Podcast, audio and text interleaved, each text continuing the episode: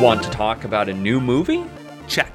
Want to talk about an older movie similar or related to that new movie? Check. That's what you can expect from Quality Check Podcast. It's a new podcast on the Studio DNA network hosted by yours truly, Drew Douglas, and Daniel Posey. Every other Tuesday, we'll talk about a new movie and an old movie to see how the film's quality holds up.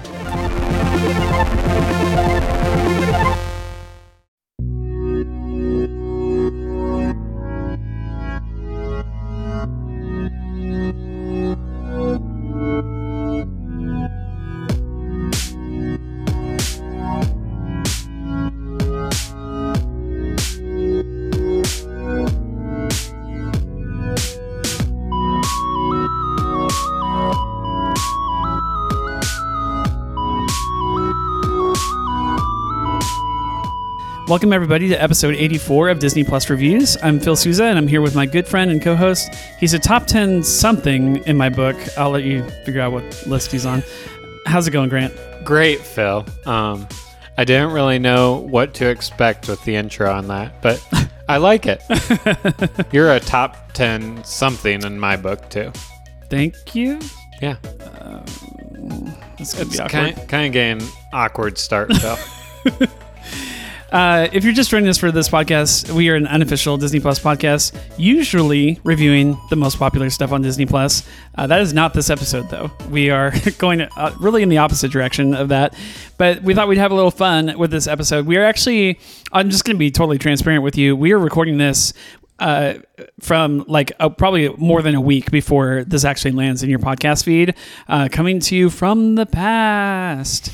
And so, um, if there's like a big news thing that came out this past, you know, few days or whatever, uh, we have not experienced it yet. Uh, so you will not hear us talk about it on this episode. We'll get to, we'll catch up to it uh, here in another week.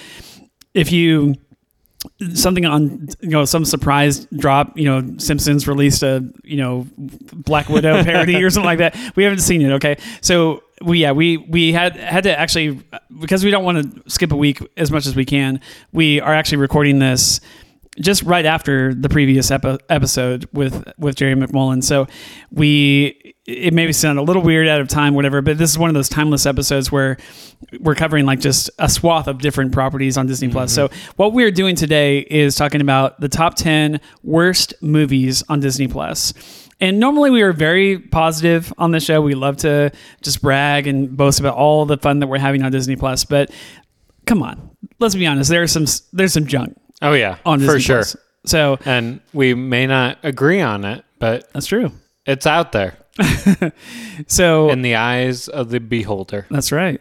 So we are going to uh, actually start off kick, kick, kick things off with a couple top 10 lists that are not me and Grant's. Um, so, so previous guests that we've had on the show, Grant's wife, uh, Caitlin, uh, previous co-host Jack is going to be on there. And of course, Grant and I will give us, give our list. And then we might, we might have another surprise one as well that we, we can throw in as, um, as we kind of move along. So, uh, so yeah, what do you want to start with? Uh, we're not going to do news of the week. Uh, like I said, we haven't experienced that yet. Uh, we're not going to do what else are you watching on Disney Plus? Nothing's. We literally just finished recording the previous episodes, so we don't have anything to add. Uh, we'll catch up on those segments later. We're literally just going to do top ten worst, and then uh, talk about what's coming up on Disney Plus, and that's that's it for this episode. So, what? Uh, which list should we start with first? Let's start with Jack.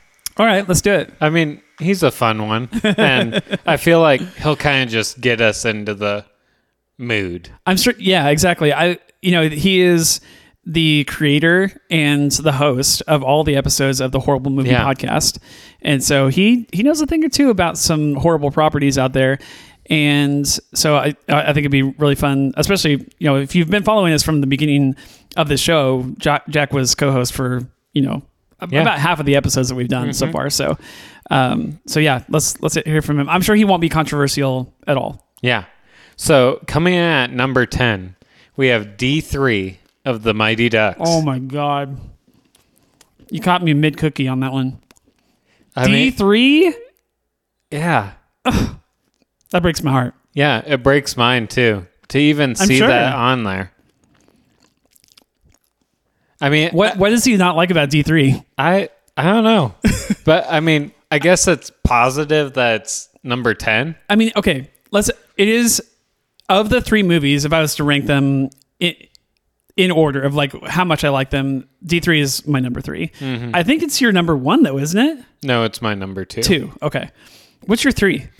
Uh, the first one. The the very first one. Okay. Yep. Yep. Uh, that's right. That's right. That's But what I- we differ because But I mean, it's not on my list. Yeah, the first one is my is actually my favorite one, so we disagree there. But um, yeah, yeah, three. It's not a bad movie. I, I if he's saying it's like an actual like legitimately horrible movie, I, I we're gonna have to disagree there. But um, I, I would agree that it's of the three movies is the you know the bottom. So Number nine, which I haven't heard of this one, Black Hole. Oh, that's okay. So we actually covered that on this podcast. Okay. Um, uh, Grant, you have to you need to go back and yeah, I guess I'll have to Listen to the listen to it. Um, yeah, Black Hole is a. It, we actually did that movie with Jerry. Um, Okay. Was kind of interesting. Uh, Jerry, who was on the previous episode of, of this show and has been on many episodes of uh, of our podcast, helped us review that one. So it is a 1979 sci-fi movie, and it's like very low budge. Like you can tell. There's just not a lot of. They made the mm-hmm. entire movie for movie for twenty million dollars. Like Oh, okay. it's it is so part of what you're watching is just it's just not it doesn't i mean a lot of things from 1979 don't hold up but then you have to remember that like the original star wars movie came out in 77 mm-hmm. two years before this movie and that movie holds up very well in my opinion so it's just they didn't put a lot of money into it and the the plot is completely wackadoo and some of the acting is very suspect. So yeah i i kind of agree with it. I had fun watching it but it's one of it's one of those where like it's it's just like funny to watch because it's not it's not trying to be funny but it is Yeah. so. Um, number eight, he has Cars 2, which um, I'll have to admit, I haven't seen Cars 2. It was kind of like one of those weird times in my life where I was kind of like too old for, like, I, I think when the first Cars came out, I was in like high school. So, like, Cars 2 came out like maybe when I was like a freshman in college or so. I don't even remember when it came out, but I haven't seen Cars 2, but I've heard it's not very good. yeah it's not um yeah you were definitely not the target audience for that movie Yeah. when it came out um cars 2 is the um Because like the spy one right yeah, it focuses more on Mater, is what I've been told. that was a bad choice Yeah.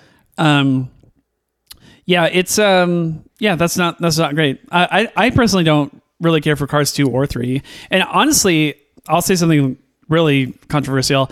I I'm not even sure the first Cars movie is is that great for me. Like, Okay. um, I I just think that the franchise for Pixar it's a huge miss Yeah. for me. Like, I just don't don't really understand what they were really going for. Like those movies seem really off the wall weird to me, um, and just not. I, I just don't think like characters shaped as cars are like inherently relatable at all. Like yeah. I, d- everything else they do is like you just feel for the girl or guy that's like kind of at the center of the story, and boy, those characters just do not appeal to me at all. So, um, I, I love Owen Wilson. We've talked a lot about him recently on Yeah. the show with Loki, but it's just not those those movies aren't good, and the the the first one's barely passable for me. So, So, the so second you- one's awful. So you can relate to Jack. yes, I agree with one. him on Cars too. Yeah, Okay. Number seven, we have The Last Jedi. dude. I can't. I can't even. You go first. I can't. I, I don't really know where I stand on this one because I mean, if you break down the trilogies, the the newest trilogy, I would say this is the worst one of the newest trilogy. But I don't think I go as far to put it on the worst ten on Disney Plus. Here, here are my brief thoughts on Last Jedi. I could, I could talk for an hour on Last Jedi. I kind of like this movie. Okay. Um, I definitely defended it more than Jack did. Like we did a whole episode about Last Jedi, and I, I actually kind of like the movie. There, there are definitely things that are wrong with it that I disagree with. Didn't didn't enjoy, but the the big character moments and character reveals and mo- uh, momentum of the story, like as it take as you're watching, Yeah. um, uh, Rey like continuing to go through her training and all that kind of stuff. I actually really enjoy it, and I love the interactions between um, uh, Rey and Kylo Ren. Like, it, I, I think this movie like really makes it tense, like what's going on between the two of them. So, and we get Rose and like all these other cool things. Like, I, I actually, I actually really like a lot of the scenes in that in that movie a lot. Um, it's not. It's not in the top half of the Star Wars movies for me, but it's also not super low either. Like I, I can think of several, like two or three Star Wars movies that I like less than Yeah. Last Jedi. I think where Last Jedi f- falls flat for me is for the whole like Force Awakens. We were hearing about the Snoke character, and then Snoke. Snoke, whatever, and um, then his time is just short lived. Yeah, I do like that battle scene though. Like Yeah. where they're where they're just like mopping the floor with those uh, red guard, whatever they call them. Yeah. Um, and uh, I don't know, like that that that heroic moment where Rey- grabs the lightsaber out of midair, and um, I I don't know that that that scene is really cool. It is over really unceremoniously Yeah. for him. I agree. Um, coming in at number six, Cruella. really, I didn't know he didn't like this one. Yeah, I didn't even know Jack had seen it. Yeah. So he, I, I wonder, he probably didn't go to the theater. I, I don't Yeah. think I heard that he did. He probably just watched this on premiere. Yeah, probably. So I didn't know he had seen it, but I mean, it's spoiler. It's not on my list, but I mean, I could see where somebody would not like it.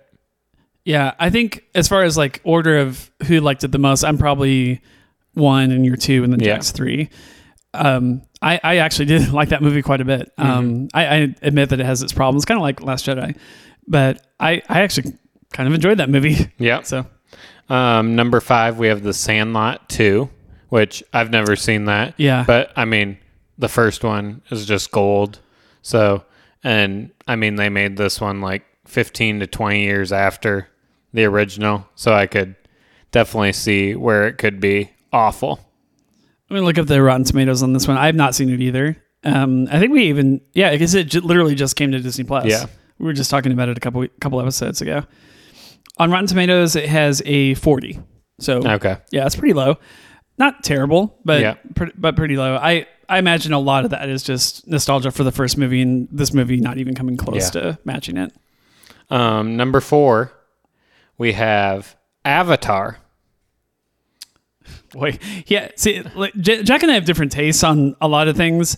Um, I acknowledge that Avatar is not a, a great movie. Yeah. But boy, did I have a lot of fun with the action and just the gorgeousness of that, how it looked on screen. Like Yeah. I, I just he. I will speak for Jack because I know his thoughts on this. I've been I've heard him talk about this movie several times, and he always com- compares it to FernGully. It's basically Yeah. FernGully Yeah. too. And he's not wrong. Like it is kind of the same premise as FernGully, Yeah. Gully. But I think the the the technology of like what they're doing, like to Avatar to embody Mm-hmm. like one of these you know creatures, and how like they're learning about this world as they're like sent to destroy it and stuff like that. Like I, they're gonna make more. They're gonna make like five, at least five movies Yeah. in this series, and it's a big part of the Disney parks now and stuff like that. Mm-hmm. I this movie's not this franchise is not going away, and I actually kind of have pretty high hopes for the the future Yeah. of it. So So, um, this is a movie I have never seen all the way through, so I can't comment on it. it's kind of long, isn't it? Yeah. Yeah. So, I mean, yeah. Number three, we have Ewoks: The Battle of Endor. Have you seen this? I have never seen this, but I've heard Jack talk about it.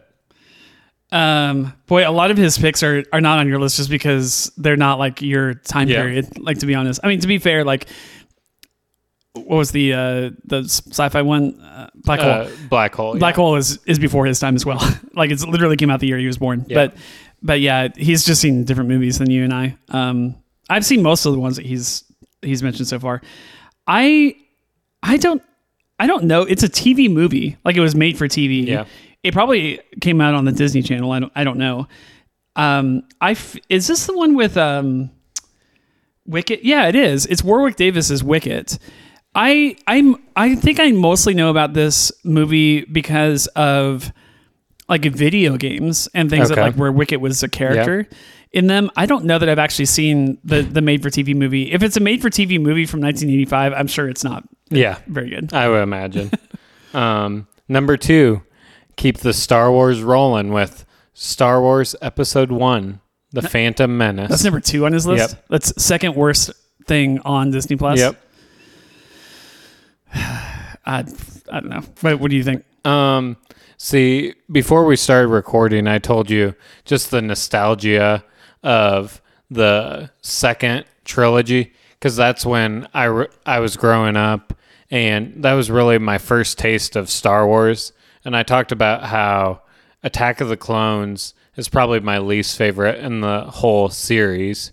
And, but I mean, I told you how it's the first Star Wars movie that I've ever owned, and I've watched it so many times. And I mean, Phantom Menace. I mean, there's just got to be a soft place in your heart for the first one. Yeah, I. This is not even close to like the second worst thing on on. Uh, we'll get to my list later, but it's not even close to the second worst thing on Disney Plus. I can think of a lot of junk just this on the service, but um, but uh, it is of the nine Star Wars movies. Well, there's been more than that. Um, of all of like the mainline ones, like Yeah. all the numbered ones, it's eighth of 9 So I, I I I agree with him. It's not a great movie. Uh, I I also like Attack of the Clones less than Yeah. than the first one. The the first well not the first one the fourth one to release. Episode one.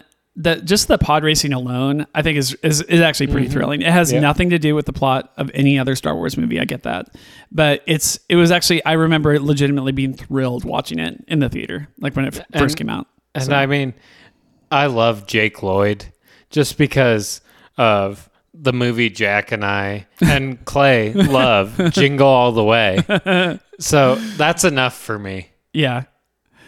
Yeah, it's I don't know. We we get I mean, Jar Jar's terrible. dude, but we I I'm telling you the, the and he I think Jack would agree with what I'm about to say next. Um he he would still say it's a bad movie overall, but um it gave us one of the best villains ever in in, in, any Star Yep. Wars movie. Like yes, Darth Vader is number 1, but like I I don't know. Like just the scenes the what do they call it? The um uh, no, it's there's like a like a, a song like a uh, orchestrated you know choir song whatever that plays uh, during that final battle. But um, yeah, I, I think the the stuff that we see at the end of Phantom I, spoilers for Phantom Menace. I guess no one cares, but um, the the things that we see with Darth Maul fighting Qui Gon and Obi Wan at the end, with them like being separated from each other and having to fight him one on one, and then like Qui Gon's death, and like um, it's like there's some really important stuff that happens Yeah. at the end of that movie.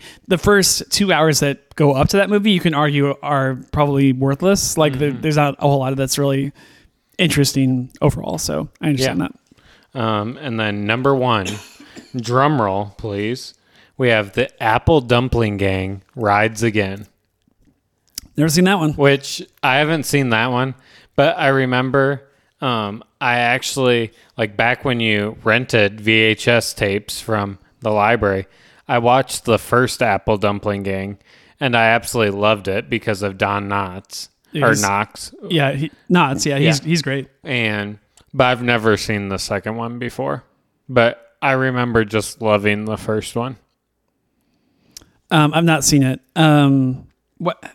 What? uh, I'm going to ask a really ignorant question. I, I don't really even know what the Apple Dumpling Gang is. Like, what? What is it? I Is mean, it? Is this like a western or something? kind of, and it's basically there are these two, which I haven't seen in forever. I believe they're these two like criminals, and that's what the Apple Dumpling Gang is.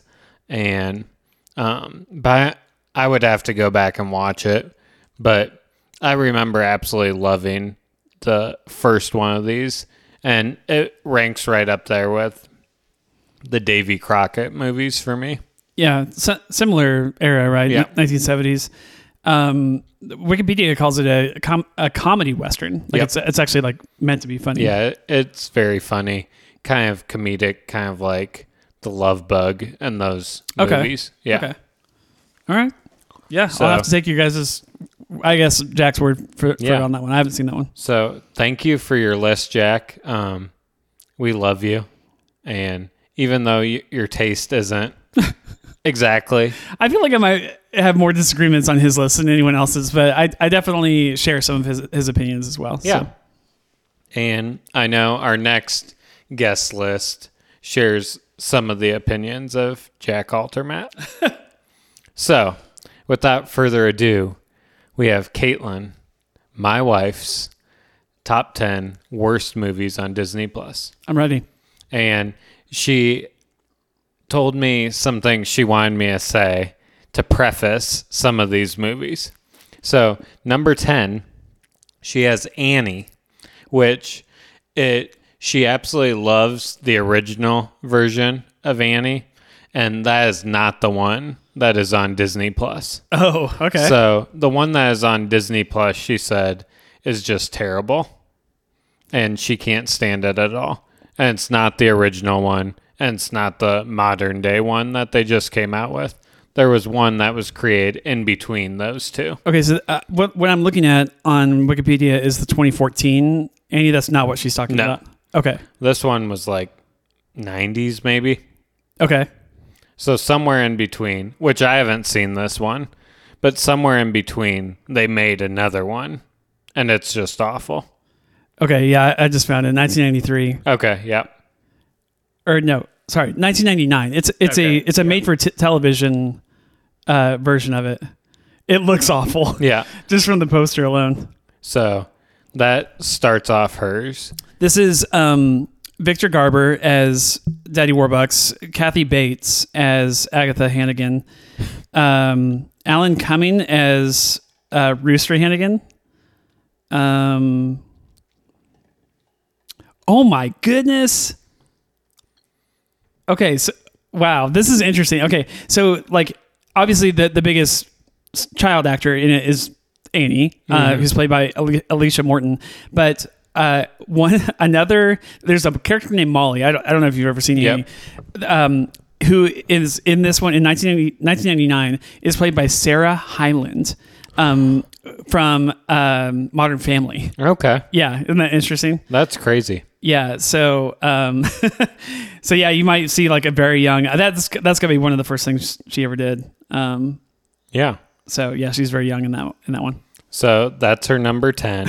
and her number nine, um, this will be the second time we mention this movie, is Cruella. And Wow, she didn't like it. It's probably not a shock to you, co- Yeah. considering she doesn't like Emma Stone.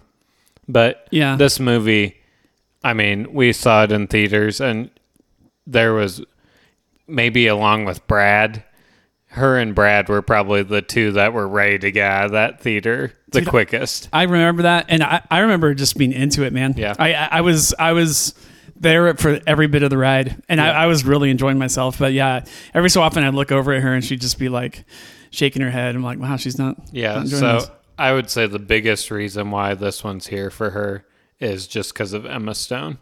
yeah, I understand that. Yeah. I- everyone has that actor or actress that they just can't can't handle. Um, number eight for her. This might this gets a lot of Star Wars fans riled up. Okay. But Caitlin absolutely, and she's only seen this movie once. Okay. Well, she's seen every.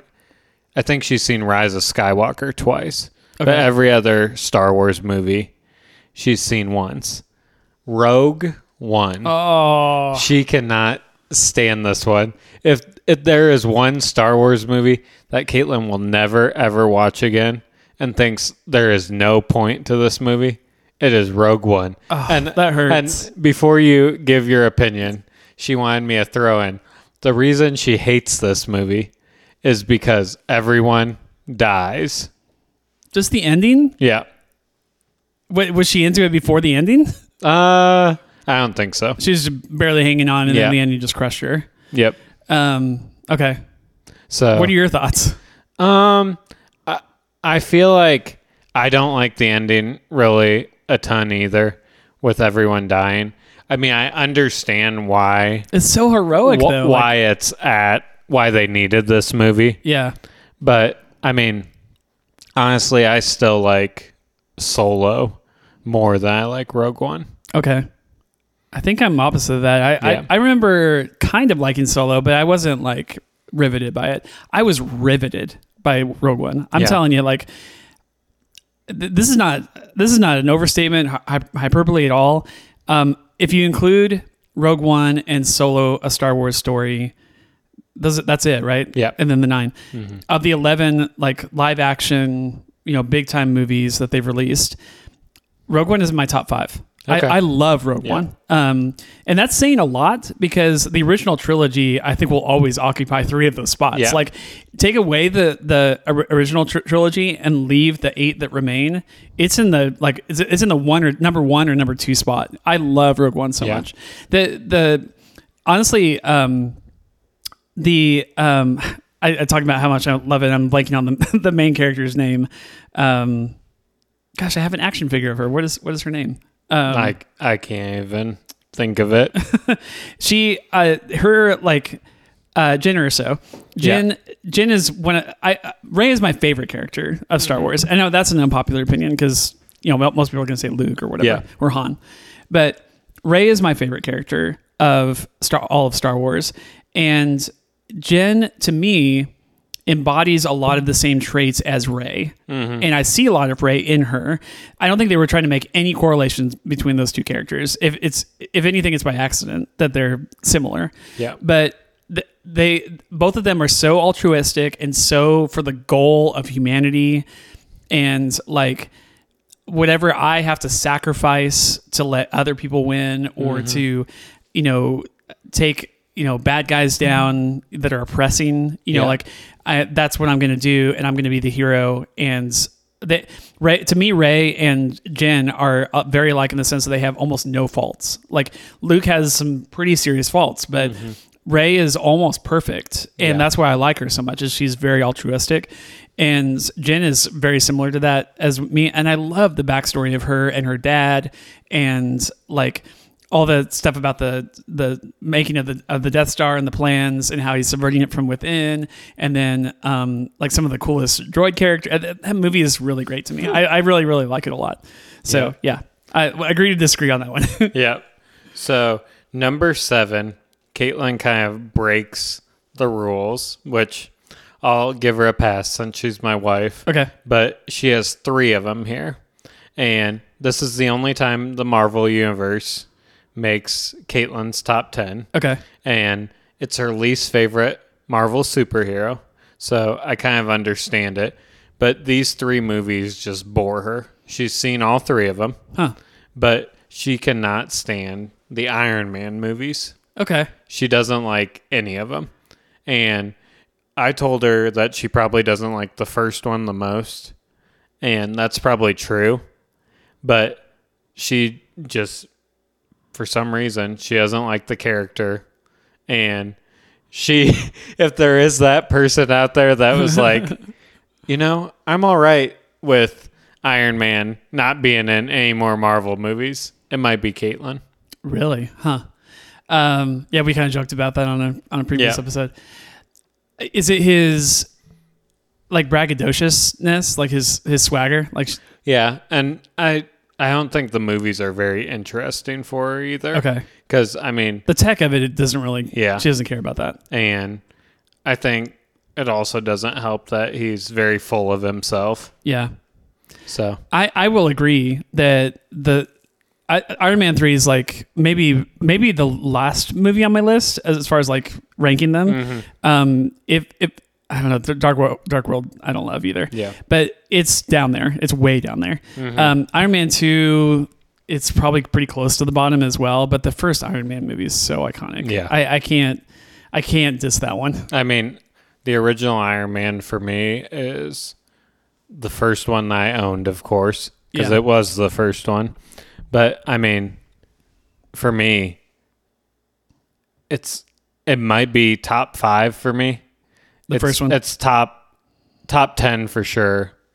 And I mean, I can see where um, a lot of it can be boring to some people, but I mean, it started something that was that has been amazing. Yeah, So I mean, Iron Man will always have a soft spot in my heart. Now, another one, another spoiler alert, does not have the same effect on me as the first one, but we'll get to my list later. Okay. Number six, which I don't know if you've seen this one. I've only seen this movie once, and I feel similar to it.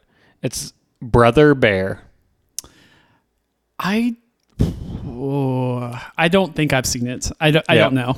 It is an animated Disney movie. I think it came out in the early 2000s, maybe like 2000, somewhere around there. But it's basically about a Native American who I I could be batching botching the plot line because I've only seen it once, but it's basically about a Native American who doesn't really respect the wild.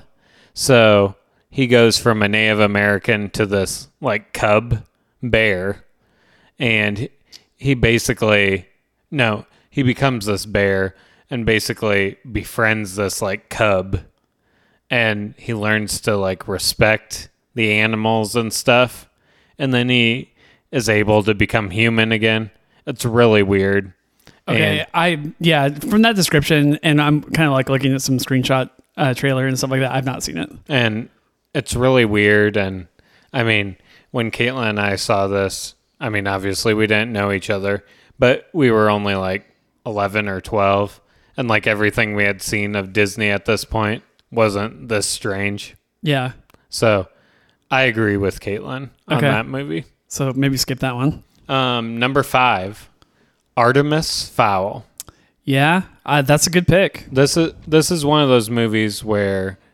Caitlin and I were both excited for it Yeah, because it is probably a bigger letdown for you guys because didn't mean- you grow up with the the book? I know. no, I know Jack we, has we, seen it. We haven't read the read it. books, but I mean, it's kind of like it came along as like the same point as like Harry Potter. I know that that was such a so bad forth. comparison. Yeah, and um, it it's basically the poor man's Harry Potter is what it is, and so I feel like we still may go back and read the books, but I mean these movies.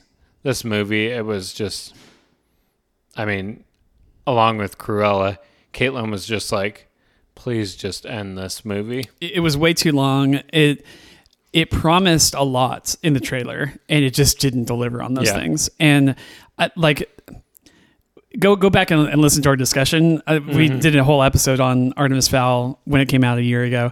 So go go back and into the feed and find our episode if you want to hear our full thoughts on it. But the the actor that plays Artemis in I'm talking about the guy who Yep. who plays him is just not a good actor. Yeah. he's not, and it, like I don't know. I don't know. I think they probably just picked him because he looks the part Yeah. the most. Like they just knew that he would fit I'd the agree role. with that. Yeah. Uh, he get, he does look like how he's described from the books, from what I understand, but that is not enough to embody a character. Yeah. And he is just boy. There are moments in his dialogue where he's just like he is phoning it the freak in, like he is just reading the the script. Um. So yeah, it's it's not. Now th- there are other characters in the movie that I think are are really fun. Mm-hmm. Um. But I mean, Josh Gad's character. Yeah. I mean, for me, the only w- one positive of this movie is Josh Gad. Yeah, he's he's good in everything I've seen him in. But uh, yeah, there's not even really uh, there's there the action and the the things that you want to see happen in the movie just don't happen, and it's clearly trying to set up like a series of films. Who knows if those will ever be Yeah. made? Like it's that what a weird film that was. Yeah. And especially in this thing of premiere access with Disney. I mean, this one wasn't premiere access, thankfully. Yeah, But I mean, for some of the ones that we got straight to Disney Plus, this has to be in the lower half. there were rumors. Disney Plus wasn't in its infancy anymore by then, but it was not not too far Yeah. f- removed from it. And this was like re- one of their first really big releases, Mm-hmm. where like because of COVID, they couldn't release it in theaters. It Yeah. was destined for theaters, and then it, it released to Disney Plus, and everyone was like, "That was." That was the only place it deserved to ever be. That, that that movie should not have been in theaters, Yeah. and and people were like, okay, like maybe there is a place for Disney Plus because it's where movies go to die, apparently. And then they've released a whole bunch of really quality uh, entertainment since then. Yeah, but this sure. was the, one of the first things that they they pushed out to Disney Plus, and people were like, oh no, like is this what we're gonna get? Um, number four, she has The Rocketeer. yeah, The, I mean, I get that. all I can say really is, um, I feel bad that she watched that. yeah, it, it's confusing for sure. Um, there's parts of it where you're like, okay, I can really get into this, but then some parts just fall flat for you. And I Um, feel like this could be a common trend in all of our top tens. May, it might have a place in all three of our top tens. It yeah it it I have not as I'm speaking right now I have not I have not fully formulated my list. I will Yeah. I will do that. Uh, I'll hit pause and then do it and then record uh, keep recording. But um, I, it'll almost certainly be on my list. It is it is one of the biggest um, expectation to, to disappointment ratios that I've experienced in several years. Yeah. So, um, then number three, the I know you will not I- like I- I know- this. I already know it. but but you know it's coming, and you know it may make a, another appearance shortly. Yeah. But we have the boy who would be king, Yes. I knew this was coming. and I know you loved it, but I wouldn't say I loved it. I did really like it. Yeah. Um, I, I reserve loved it for like Marvel stuff. Um, but it's definitely not that. It would never was going to. But I remember being pleasantly surprised by it. Yeah. Um, so, so- that one just falls flat, and I'll save discussion for okay. my piece, but I think it rightfully deserves to be on this list. Okay. Um, I'm not No- going to disagree with that opinion. number two, I bet, I would almost bet that you have not seen this movie. Okay. Don't look under the bed.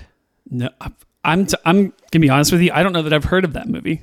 So I'll give you the premise of this movie because I mean, it's not one of my favorite uh, Disney original or Disney Channel original movies, but I mean, it's not awful. I mean, I remember watching this as a kid, but basically the premise is is this girl is b- basically being framed for all these like crimes and um but it's really the boogeyman committing all these crimes and she picks up this imaginary friend and basically they're we might we might have to review this come I- Halloween. I'm kind of interested now. yeah. Um, and basically, her and her imaginary friend go on this journey to defeat the boogeyman. Good lord. And I mean, I understand. This is for kids. yeah. Well, I mean, like yeah, like like teens, 12-year-old kids? Yeah, like preteens and teens. yeah.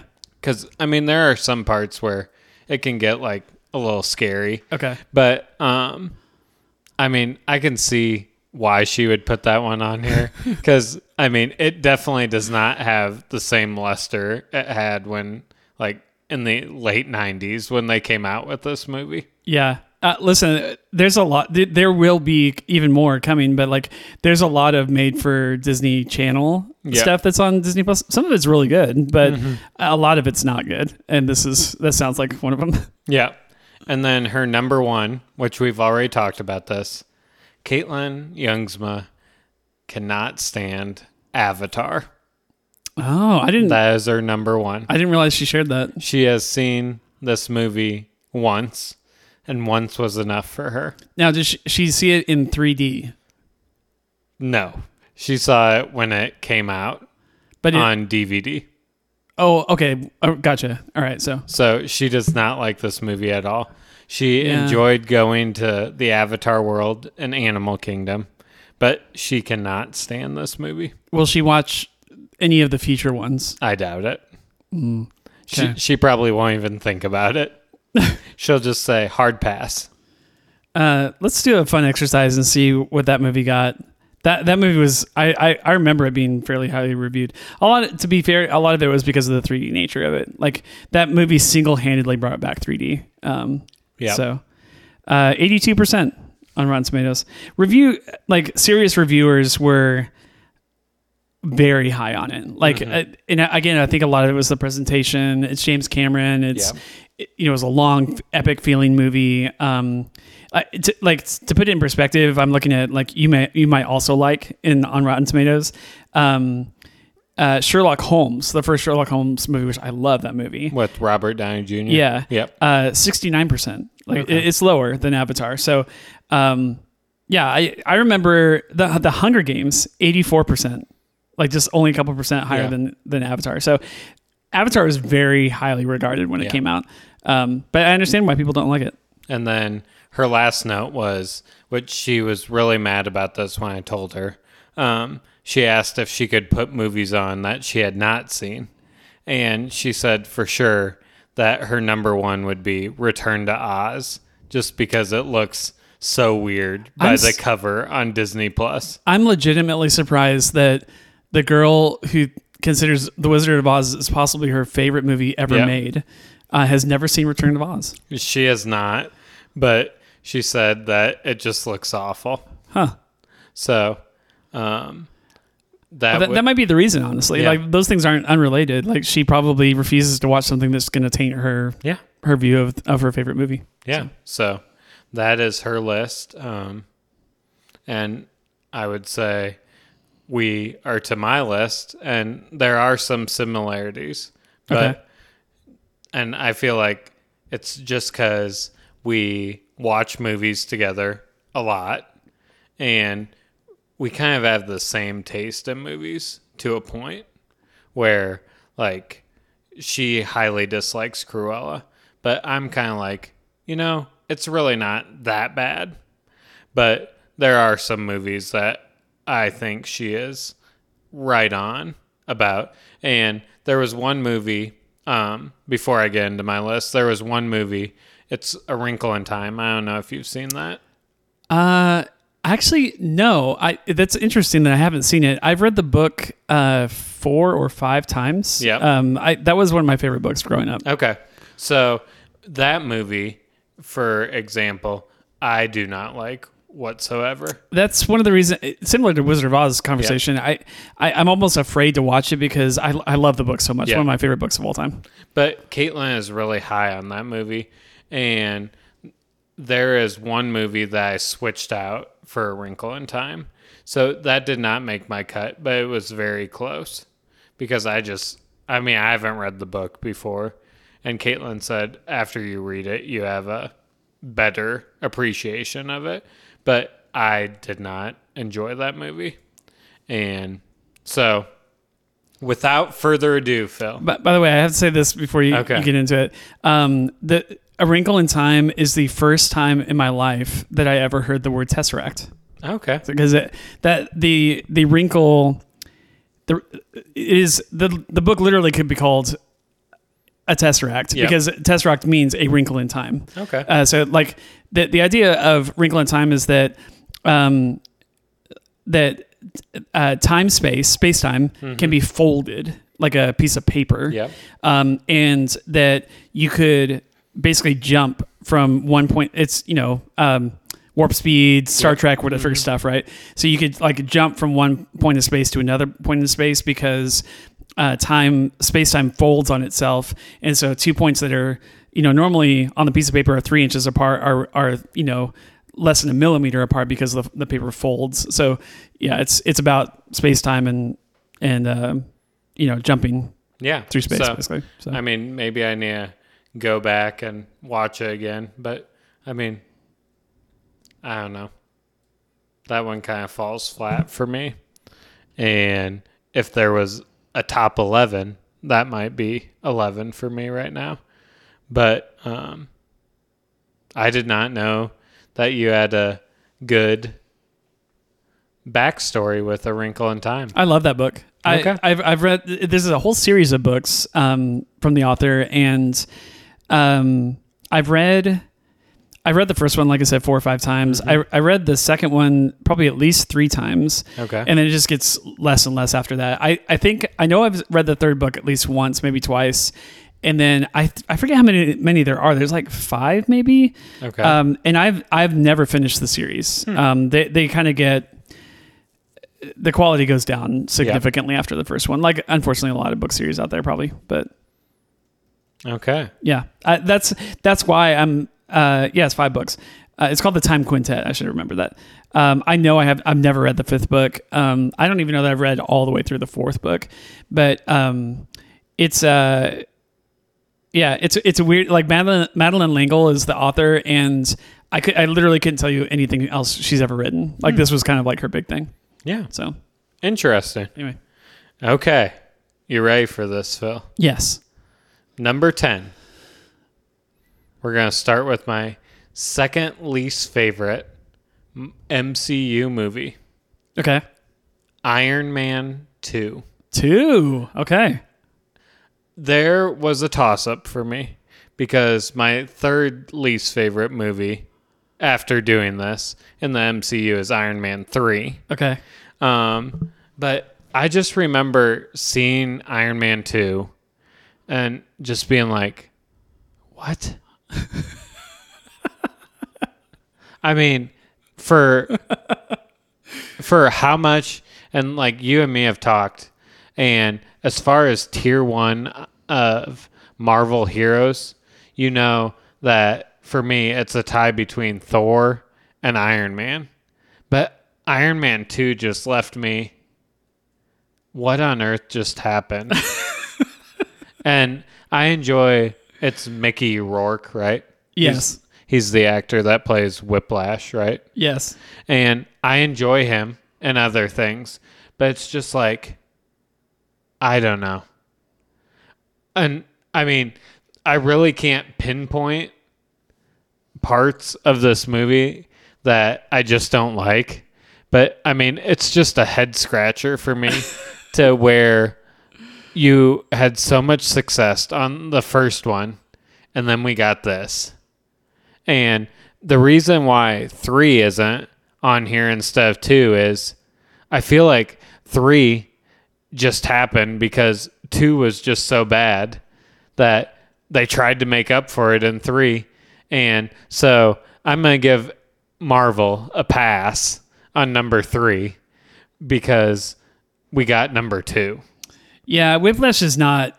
Whiplash is one of the worst villains they've ever done in a movie. Yeah. I, I agree. I, there's, he's really not that formidable. Like, it's just a guy with a couple whips. Yeah. So And I mean, it's just like then he builds all these Iron Mans and yeah, you get some War Machine in there. I, I like Don Cheadle. Yeah. Um, yeah. This, this is. I agree with you. This is bottom of the list for sure. yeah. So Iron Man 2.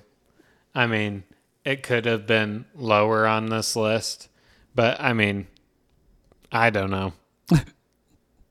I I just don't have any words to say about it. sometimes our uh, like worst movies are not necessarily like the ones that would review the worst. Like on Rotten Tomatoes, like it probably has a seventy something percent Yeah. or whatever.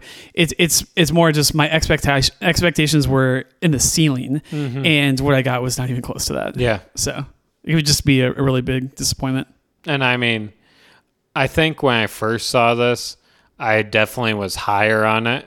But after seeing it a second time, I was just like, and especially with what Marvel has done over the course now, it's just, Oh, I'm sure it doesn't hold up. I I mean, there could be times where they want to write this out of Marvel canon.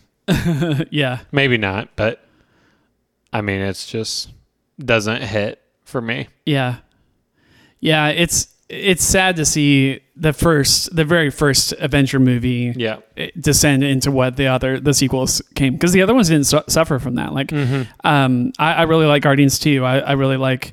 Um, I even really liked Ant Man and the Wasp. Like, Yeah. I, like a lot of the other series of movies. You know, Thor: Dark Worlds. I didn't love, but Thor: Ragnarok is one of my one of the best movies in the entire MCU. Yeah. and it's a sequel. So. I, I don't think the other ones are necessarily plagued by the same kind of sequel problems that Iron Man had. Yep. So number nine for me. Um, we won't spend a ton of. I mean, I'll pitch it a little bit more. Um, number nine for me is Artemis Fowl. Okay. And um, like I said earlier, um, we don't have to have a huge discussion over this. The only thing I like about this movie is Josh Gad. Yeah. There's a girl. There's like a girl girl character that kind of helps them out. Yeah. She was just okay. I think he was better. She was better than Artemis Fowl, but um, boy, there's there's not a lot to hang I your mean, hat on. it, it was one of those movies. will you ever watch this movie again? Probably not. I don't think I will either. and um it like I still think I want to read the books, but I mean after watching this, I don't even know if I want to read the books. I mean, I've heard the books are a lot better Jack's than read movie them. was. I, I don't. I know he's read one and two. I don't. I think he's maybe read the third one as well. But um, he says that the first Artemis Fowl book is one one of the best like YA kind of books he's Yeah. ever read. Like he's very high on the books. yeah, So. so. I don't know. Again, What a shame. I that that movie had potential to be really really great. Yep. So, the next one, and a lot of these from here on out, we've reviewed. So, these should be familiar to you. Okay. Number eight. And I'm to preface it if another one from this series was on here, it would be on here in its place. But I put this one on here because this is one of my favorite movie franchises. Number eight, we have Pirates of the Caribbean, Dead Man, Tell No Tales. Yeah, I agree with that one. Um, if number four was on here, uh, of Stranger Tides, I Yeah. think it's called. If that was on here, that would be in its place. But since it's not on Disney Plus, this one takes its place, and mainly just because the storyline is just. I mean, there, it's almost incomprehensible. there was one point where they were just like, "Oh yeah, we're gonna go this way," and I'm just like, "Yes, I love it. I love the first three, and I could go back and watch those tomorrow." But then somewhere along the line, we got four and five, and five is just like, I don't know.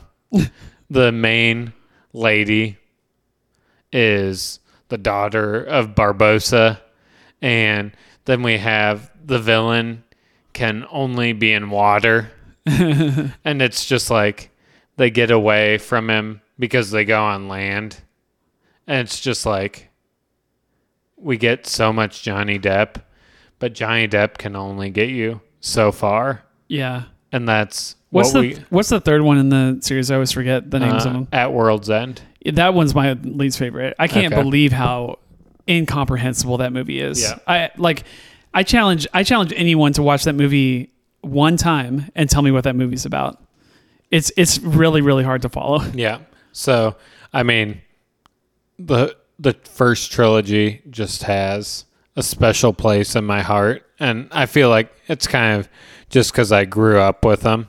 But I mean, number five, I was excited for, and Dude, the, the first Pirates of the Caribbean movie is one of the greatest Disney movies. It's, Yeah. it's a for me it's like a top 25 for Yeah, sure. for sure. And I'm including like Beauty and the Beast Mm-hmm. and like uh, my favorite Disney movie of all time, Tangled. Like yeah, all those movies are in that list, but Pirates is in that list too. Like I, the first movie is great, yeah, and then boy, did it just descend after that. it's just like I don't know. The second one's not not bad. I, I kind of like the second one, but boy, the, the third one was just like what what what were they thinking? Like what drug were they on when they wrote this thing? And then after the fifth one, it's just kind of like, you know, I love this series, but I think, and we may still get a sixth one, but I think it may be time to be done with Pirates. yeah, I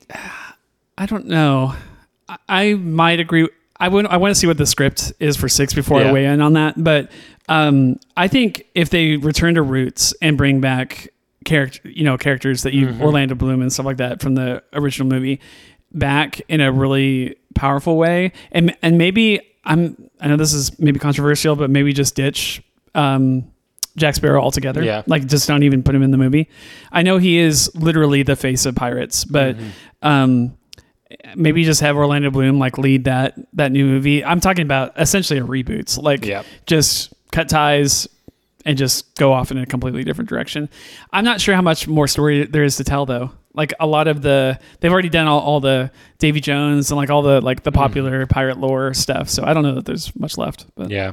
I think the only thing really is the Fountain of Youth, maybe. I don't know.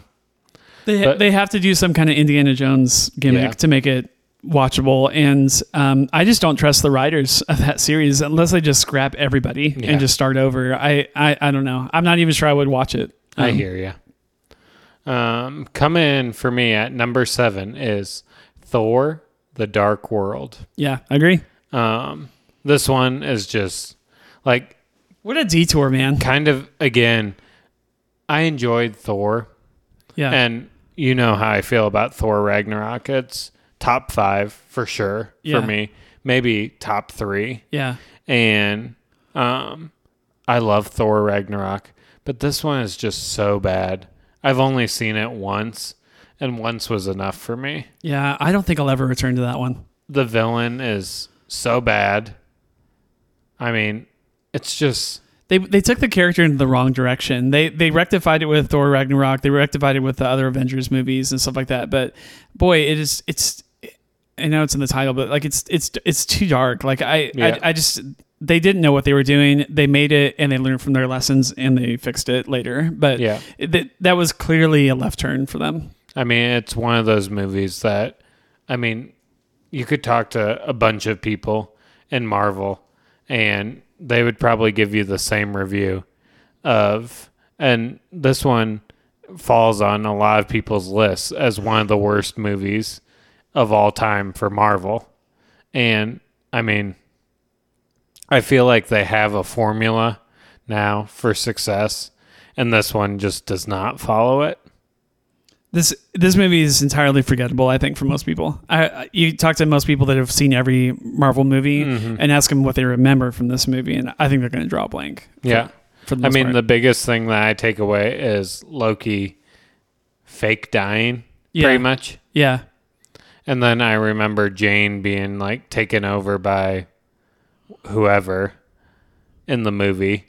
But it's just like, other than that, I don't remember much Yeah. From it. It's skippable in my opinion. I it you know if, if you're into the MCU and you have to you have to watch everything that they've ever made, then I guess it's on your list. But if you don't care, I would say skip it. Yeah. Um, number six for me is Brother Bear. Um, Okay. We don't have to spend time on this, but basically, weird It sounds beyond like it. belief. It's it sounds like they were. I know the premise is completely different, but like it does sound s- somewhat similar to Brave to Yeah. me, like where someone turns into a bear Mhm. to learn a lesson or whatever. Yeah. Um, but um, yeah, I, I don't have any interest in watching that. Brother Bear. Number five, The Rocketeer. Yeah, Th- this movie, this will be on my list for sure. I mean, I feel like it had potential, but then there's just parts of it. Like the bad guy, oh, what's his name in the movie? Well, I'll what's the actor's name? I'm very, I enjoy him in, um, what is it? I'm blanking on his name now.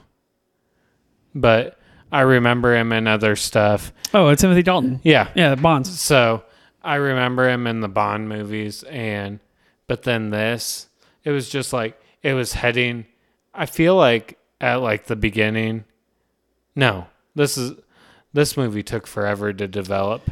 Yeah, That's- it's that's what it was. It's very slow. I, I, I, I was shocked by how uneventful the movie is as as a whole. Like Yeah. it, it, there's a lot of exposition of explaining like what they're doing with this with this jetpack thing, which they never call it jetpack. Um, and um, how much how just a total lack of action there is in the movie. The movie is 108 minutes long, and there's 12 minutes of action yeah. probably. And by the time they're cranking up, the movie's over. Yeah, they touted this as like a superhero movie. Like he's a superhero, and I, I know the world has changed since 1990, whatever this movie came out, but uh, 1991. So yeah, I, I I get that superhero movies have changed since 1991, but I can think of superhero movies that came out before this movie, like Superman, in other words, mm-hmm. like that are way more action packed than this this one was. I just don't I just don't think they knew how to make this movie.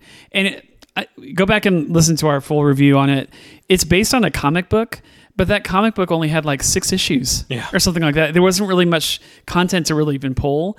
And they had to invent stuff just to fill out a movie. And the stuff they invented was terrible. Um, And there's some some creepy stuff that happens in the movie. And um, somehow they have to throw Nazis in there because why not? Yeah. It's it's it's just a it's a mess of a film. It And- really is.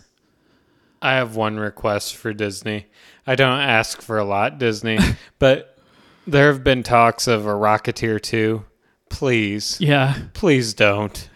We we've ju- previously on the show we've joked about um, the Rocketeer television show. There's Yeah. there's a, a it's a literal sequel to the movie. It is it stars the I think granddaughter daughter or granddaughter. I think Yep. it's granddaughter of Granddaughter, I think you. okay of the original Rocketeer, um, and how she like takes the jetpack and becomes like the next generation of Rocketeer. It's for kids. It's animated. It's it throw it in the same same bucket as Doc McStuffins Yep. but it is um like I would rather watch that show than we'll go back and watch the movie if that tells you anything. So Number four, we got something new. Stargirl. I, Okay. I do not like this movie whatsoever. It, for me, kind of like Brother Bear, just fell into the weird category. And don't get me wrong, Grace VanderWaal, coming off of America's Got Talent, she's so talented. But this movie is just strange beyond belief for Yeah. me. Um, it was one of those movies where I just didn't really know what I was watching. There was some good music to this movie, but overall, it was just like, what? it's very strange. It's um it goes beyond like I, I can't really even think of hardly any movies to compare this movie to, but one that keeps coming back in my head, and is, again, it's not a perfect comparison, so go into it with that knowledge. But like Juno kind of comes to mind, where Okay, yeah. um, it's it's about a very a, a girl who is not your popular girl, like that has some quirks about her that no not everyone understands, and so it's similar to that, but. uh, Juno did it way, way better. Um, the Yeah. writing in that movie is much, much better. Um, completely eclipses Stargirl. Um, yeah, it's. I mean, it's got Giancarlo Esposito in it, and um, uh, like you know, paleo- this like paleontologist, like you know, takes her uh, under his, his wings and kind of helps her, you know, find her place and stuff like that.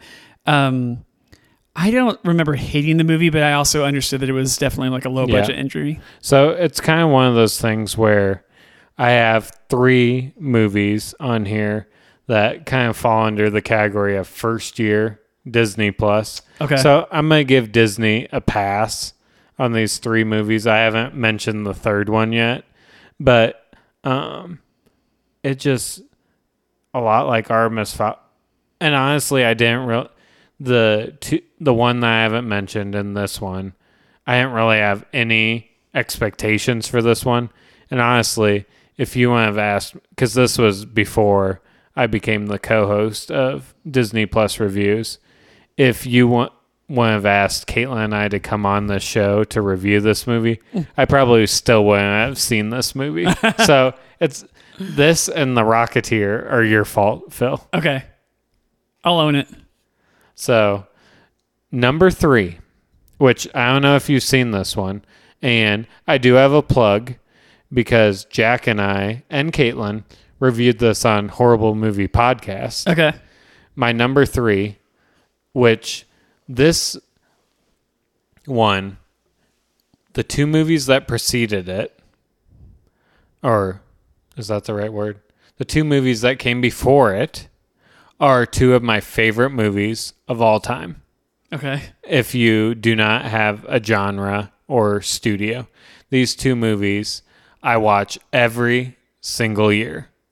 and that is Home Alone 1 and Home Alone 2. Okay. But I can not stand Home Alone 3.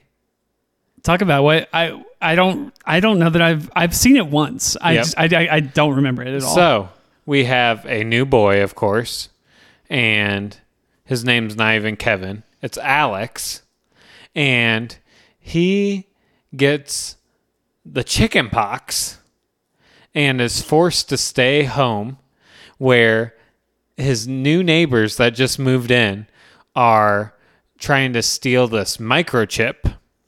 And what do they do with this microchip? They put it in a toy remote control car. And then at the airport, their toy remote control car gets mixed up with an old lady's toy re- or what something else. And so Alex is given this remote control car with this chip and then the bad guys which Scarlett Johansson is actually in this oh, movie oh really? Wow. and the bad guys are trying to get this car back from Alex the whole movie. And his name might not even be Alex. Is it Alex? Yeah. It's so the actor's name was Alex and the character. Yeah. So it's just like I'm watching a trailer of it right now, and I don't rec- recognize it. I don't know that I actually have seen this one. I'm just like I love 1 and 2 so much. Kevin McAllister, I know Macaulay Culkin shortly after these films took a wrong turn, but those two movies, I will forever watch those movies.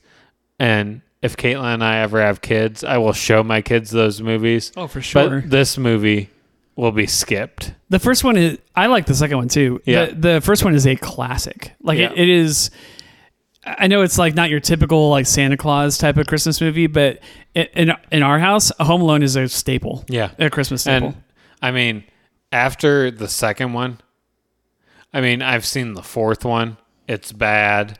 I haven't seen, I think there's a fifth one out there. Haven't seen that. And I f- feel like at some point Disney Plus was talking about having a revival, but they just need to stick with the first two.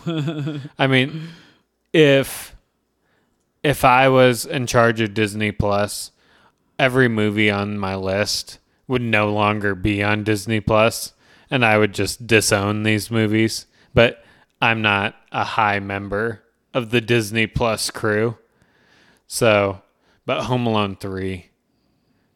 Well, there is a there is a Home Alone five. That's crazy. I didn't know they had made so many of them. Yeah. So, I mean, Home Alone 3 is just and like I even grew up with that one. Like when it came out, I was probably like 11 or 12, but I I was coming off the high of Home Alone 1 and 2. And I've always loved those two movies. And the third one is just I remember even when I saw it as a kid, I was just like Mom, what just did they just ruin the Home Alone franchise with this disaster? That's pretty bad when you're a kid and you re- you can re- you Yeah. can recognize it. So that one is very bad. Number two, we're getting down to the negre where you might know. I guarantee you probably know the two movies that are coming, but do you know the order? Uh, what do you think number two is, Phil? Boy, I really thought the Rocketeer was going to be pretty high up there. Um, give me a hint. Give me like a genre or something. Animals. Oh, um, the one and only Ivan, Number two, the one and only Ivan. dude. I didn't know you hate you hate that movie more than um, the Rocketeer. Yes. Okay, go uh, Th- explain. this movie, and it might have just this been movie was not as bad as the Rocketeer. this movie just might have been my mindset for the night, Okay, but I just wasn't having any of it. it's a Eh. low point for Bryan Cranston Yeah, for sure. and this movie is just slow. Yeah, The Rocketeer is slow, but this one is just even slower. And uh, but at least there's some comedy in it. Like I, I mean, there's a it's not very funny, but like yeah. but I don't know. This one's just I was more intrigued by the there's not a lot of world building. I, that's that's generous, but like that the fact that they're like um, caged up and come out only to perform for an audience, like to put on a show, um, and then escape. Although the escape is so short lived. Um, I, I think that's one of the biggest reasons why it's this is not a compelling movie. I, I agree with you, because of the escape.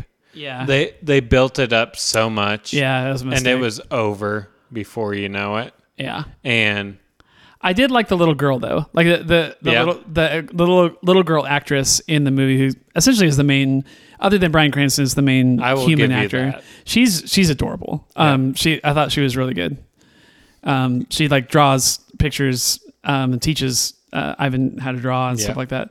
Um, it's too I- much Charlotte's Webby for me as well. that's a good comparison. Which I I enjoy Charlotte's Web. That was a book that I grew up with. Yeah, But this one just didn't. And I mean, I should have led with that I'm not a huge animal type movie Yeah. to begin with. yeah, yeah. That I mean, definitely colors I, it. I do like animals. I'm not going to say I'm just an animal hater, but I just am not a huge fan of animal movies. They're, Yeah. I mean, maybe Lion King. I enjoy that. This movie was nominated for an Academy Award for CGI, Mm-hmm. and I 100% agreed with that. Like, I, the the CGI was stunning in this film. Like, I I couldn't believe that they made it look as real. These are real animals. I I believe they were real from the first frame to the last. Like, um, so it, it's impressive. Like from a technology standpoint. Yeah. Um, but yeah, I agree that the plot. Plot's, plot's pretty thin. Yeah, I would definitely say it's more here because of the plot. Yeah. I mean, CGI is good, but for me, CGI can only get you so far. Yeah. I agree. And that's kind of why it's here for me. I don't think it'll be in my top 10, but if I had a top 20, I think it would probably be on there. Yeah. And then my number one, Phil. Say it with me. Do you know what it is? No, I don't. I'm I, I couldn't tell you what episode we did 5 weeks ago. It was on Caitlin's list. Uh go, There- go go go through her list one more I'll, time. I'll I'll give you a line from the movie. okay, go for it. And this is the only funny part I thought of this movie. okay. Where did you learn to drive? Mario Kart. Dude, I'm blanking. The Uh, boy oh, who is- would be king. oh, I forgot about that line. That shows you how, I- how much I forgot about that I cannot stand this movie. really. This movie. You, What- so listeners will will need to go back and listen to Yeah. our our original conversation with this. Um, this might this episode might be the one that Grant and I have disagreed on the most. Yeah. like we literally just came from completely different perspectives on it. I mean, I didn't love it. I just I like I I saw the merit of it. I was like, okay, I kind of liked it. I remember well from, and you disagreed with me. I told you I had watched The Quest for Camelot No. over and over, and I, I will stick to that to this day. Quest, Quest for Camelot is one of the worst animated films I, have ever seen. I would continue to watch that movie over and over again before I ever watch The Boy Who Would Be King. I, I will never watch the boy who would be king ever again. Like I, that's that Yeah. that is for sure. Unless like Jordan has it on when she's older, we're not going to show it to her for a while. But um, yeah, it she'll be it'll be years from now before we would even put it on. Uh, I might watch it with her. There were parts of the movie where I I le- legitimately enjoyed it. Like I, I was mean, I was having a good time. The, the stupid stuff with the lady in the lake. yeah, that they- that was the dumbest They, part. they just went to that well way too many times. and then, I mean, I may have chuckled a little bit where they unfolded the table and then they became the Knights of the Round Table. That, Yeah. that was kind of funny, yeah, but not really. And the villain, just so, so bad. And the whole Merlin thing with him being a teenager. Just I, I liked that actor though. You, you didn't like his performance? he, was, he was all right. he was so quirky. I, I actually really enjoyed. I want to see more of that actor. Like he, he was good. it's just like this movie also was so so long. Yeah, Like I agree. there there was a point where we watched this the same day we recorded, and there was a point where we Caitlin and I paused the movie, and we were already just bored out of our minds with this movie, and we still had a whole hour to go. and it's just like, That's funny. when will this misery end?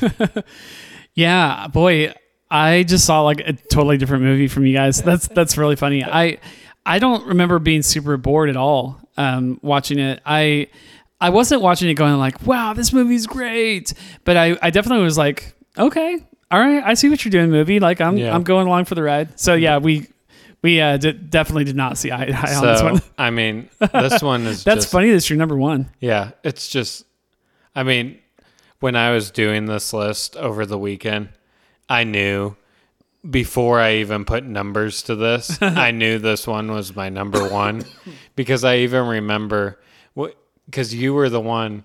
Once again, Phil, you were the one that said we should do this movie. And I remember thinking to myself, I've seen this preview multiple times, and not once have I ever wanted to watch this movie. But since you're my friend, Phil, I, I agreed to watch this movie. But if we have a revival show, Phil, we will never watch this movie again. I want to remind the audience that the 2019 The Kid Who Would Be King on Rotten Tomatoes is one point shy of a 90%, 89% on Rotten Tomatoes. Um, Phil, your your vote does not count for a million votes. Okay. Stop saying you've been boosting the the Rotten Tomatoes score. Um, yeah, uh, the first review on Rotten Tomatoes is the movie has the freshness, innocence, and energy of youngsters on the threshold of adulthood embarked on a grand, heroic adventure. Oh, Phil, I'm just saying I'm not alone. oh, man. this movie. The Kid Who Would Be King is a welcome break from the movies that take the King Arthur legend too seriously. Through wit, emotion, and imagination, the film makes the story fun again. Hmm. Uh, these are actual reviews I'm reading. Please give me Quest for Camelot. I would watch Quest for Camelot tomorrow. I just remember think, going into this movie thinking, wow, 89% seems high. It's probably not going to be that good. And, uh, and setting my expectations pretty low and then having my expectations ex- like legitimately exceeded. I, I wasn't like, like, wow, that was such a great movie. But I remember thinking like, this movie's probably just going to be okay. And going, actually, it was kind of good. So Yeah, I mean, I know that I've given us stinkers like Mr. Magoo or Blank Check or the Even Stevens movie, but I love those movies. this one, not so much. I might have blank check on my list. I, I'll just tease you right now. We'll we'll figure out see if it lands on it or not. Um, the, the even Stevens movie I won't have on my list. I, I actually even though I didn't know those characters from Adam, yeah, I I enjoyed that movie. So I'm very interested to hear your list because, as we prefaced before, it's kind of a weird time where our times really didn't match up to where we could fit or record live together. So I'm very intrigued to hear your list. yeah, Grant is um, as we're recording this is literally about to leave town for like a week and a half Yeah. or something like that.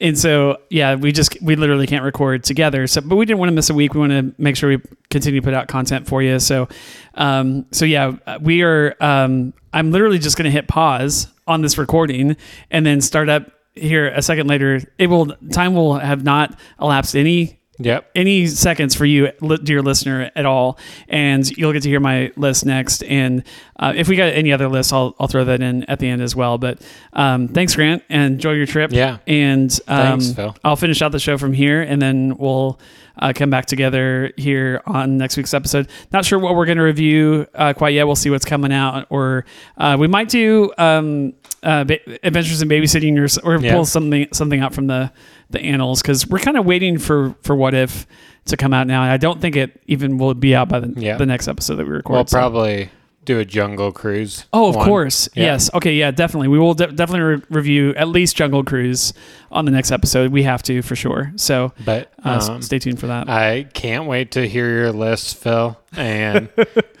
I definitely will be giving my opinions when we get back into the studio together. Yeah, absolutely. I welcome it. All right. Okay, so for as for my list, I'm recording this after uh, recording with Grant. So Grant's no, no longer on the show. It's just me uh, here for the re- remainder. But um, as far as uh, movies that I think are terrible on Disney Plus, I, I kind of scanned through the list of all the movies that are currently on there, and um, I gotta admit, most almost everything that's on Disney Plus is I think is passable. To you know, some of the stuff is is really fantastic. Some of my favorite stuff. Um, so I actually had a little bit of trouble finding 10 that I thought were really, truly bad. Now, that said, there's a bunch of stuff on there that is like direct to video stuff that I've never seen, uh, you know, Aladdin Part 3 or whatever type of stuff. So uh, there's a lot of stuff I, that's, pro- I'm- sure is really, really bad that I've just never actually watched on Disney Plus. So I, I didn't really feel like I could, you know, be disingenuous and like put stuff on my list that I actually haven't seen.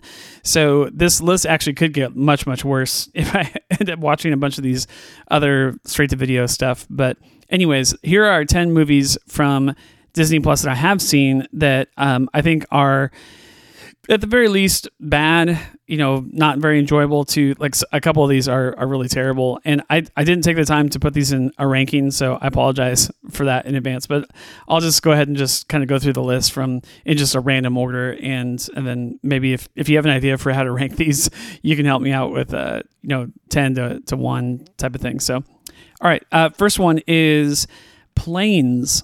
This is a a lot of people mistake this movie to be a Pixar film. It's it's not actually Pixar. It is kind of a I mean, a sp- spiritual successor, I guess, to Cars. It's it's not actually a Pixar movie, but it looks like Pixar. It's a, just a Disney movie, and basically they were trying to capitalize on the the popularity and prosperity of the Cars franchise, and it just didn't it just didn't land. No pun intended it it's it's about planes instead of cars. And honestly i, I don't think that the, the cars characters are, are that like lovable and identify you know like you can identify with them. And i think it just got worse with with planes. It's just like really a, a lazy um kind of rec- recycle of like the cars franchise movies but just i mean it feels like a ripoff in, in every way. So there's I don't know, like Dane Cook is in it, and he's like he gets like super annoying like throughout the the rest of the movie. I think a lot of the dialogue is pretty stupid. There's just a really uh, predictable plot. Like there's no there's no there's no like surprises or anything that like to write home about about this movie. I don't think it's like the worst movie ever made or anything like that, but I think it is very just by the numbers kind of movie. And it just I, again it's it's about like anthropomorphic planes. So it's just not I, I barely like the cars movies and the planes movies. Um i haven't i don't even think i've seen the second one. Um so yeah the first planes movie is definitely on my list. Um to, kind of to go along with that uh, i would definitely put cars 2 on my list. It's one of the worst movies that i've seen on disney plus. We kind of already talked about it previously in the show, so I won't, you know, hammer it home too much, but it is just a really stupid idea for a plot. The the whole, you know, spy thriller type of thing. It really takes like characters that are very in the first movie are like, you know, down home, you know, feel like characters that you that you've maybe known, grown up with, or whatever, and basically sets it in like a James Bond style thriller. And I think it just flat out like loses kids.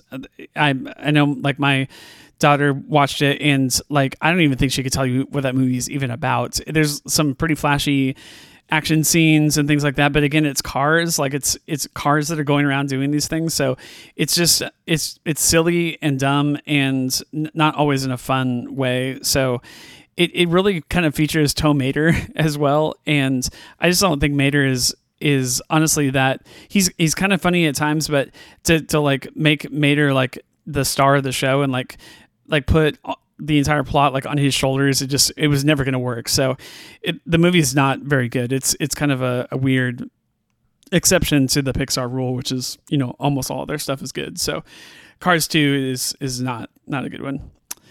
All right, uh, third one I have is Kazam. And if Jack is listening to this, he might take issue with this. I don't know. I think I think he kind of enjoys watching this kind of film. But so Kazam is, if you haven't seen it, is like an, a '90s uh, Shaquille O'Neal is like a rapping genie, basically, that gives this kid like you know his three wishes, that kind of thing.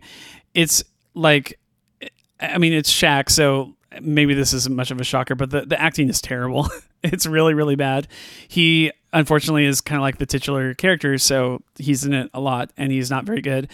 He raps in this film, which I didn't even know that Shaq was a rapper. I guess he's like, I think he's released some like tracks, like albums and stuff like that.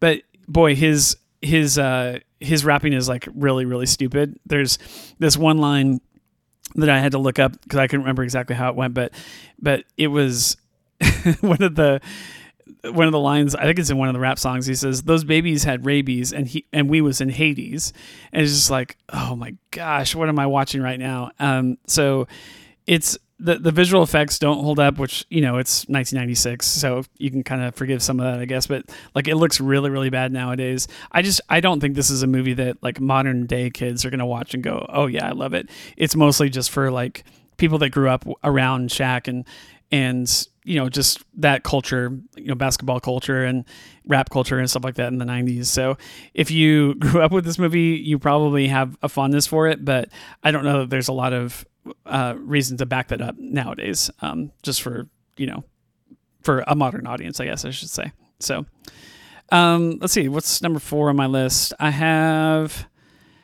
uh, blank check. Uh, Grant's going to be upset about this one, perhaps, but uh, we we actually reviewed blank check on this podcast. You can go back and find a whole, you know, forty minute discussion on this movie. It's it is not always terrible, but there are some uh, point. There's some certain parts in the movie that are like total cringe. I mean, 100% ramp it up to full cringe. And one, one thing I know Grant already knows what I'm about to say next, but there is literally a scene where there's like an adult woman who ends up going on this date with this the you know the the main I guess let me give, you the main premise of the of the movie is that this kid basically gets written a, a blank check and it it like cashes. Like I mean, he writes in like a million dollars or whatever it is and he ends up cashing it and it goes through. Like it actually works. And so he's a millionaire kid 11 year old kid like overnight. So like the premise of it is actually kind of cool. It's like okay what would you do with a million dollars if you were 11 but then from there it just gets really stupid and silly and he d- ends up blowing that money on like just really ridiculous things. And he ends up you know meeting this like much older one like she's probably like it like 19, 20, maybe 21, and he like falls in love with her, which you know is not uncommon for an 11 year old to like have a like an older crush or whatever. But like he asks her out on a date and she says yes, and they go out on a date together. And there's a moment where like I think she kisses him on the cheek or something like that. It's like it's super creepy and super weird. Like this movie would would never work today just because of the culture that we live in now, for good reason. I think in some ways.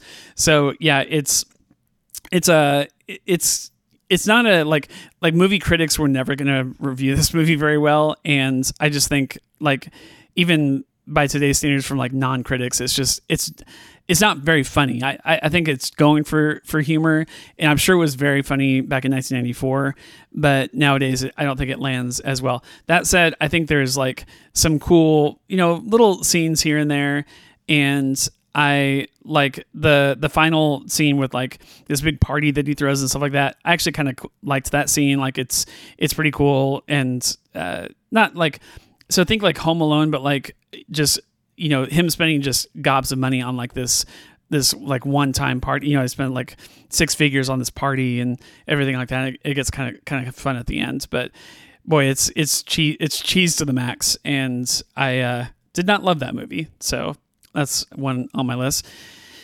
Okay, this fifth one's kind of a cheat. It's it's like a whole franchise of movies is what I'm including here. But I, if you wanted me to pick one, I guess I could pick one. But any of the buddies movies. Now, some of these movies are like there's placeholders for. So th- these are like the movies that are a lot. Most of them, I think, straight to video that are based on the Airbud uh, franchise. I guess you could say it is a Airbud is this movie that uh, we actually covered on the horrible movie podcast. If that tells you anything uh, about this, or maybe it was on this podcast. Podcast I can't remember. Um, about this dog that basically becomes a football player, uh, like a high school football. He's on a high school football team. As ridiculous and stupid as that sounds, the movies just get worse from there, and it involves. Um, I don't know if it's like Bud or I think his name is Bud. That dog, like the golden retriever, is in all the other movies as well, or if it's just like more golden. It's mostly golden retrievers, I think, in these movies.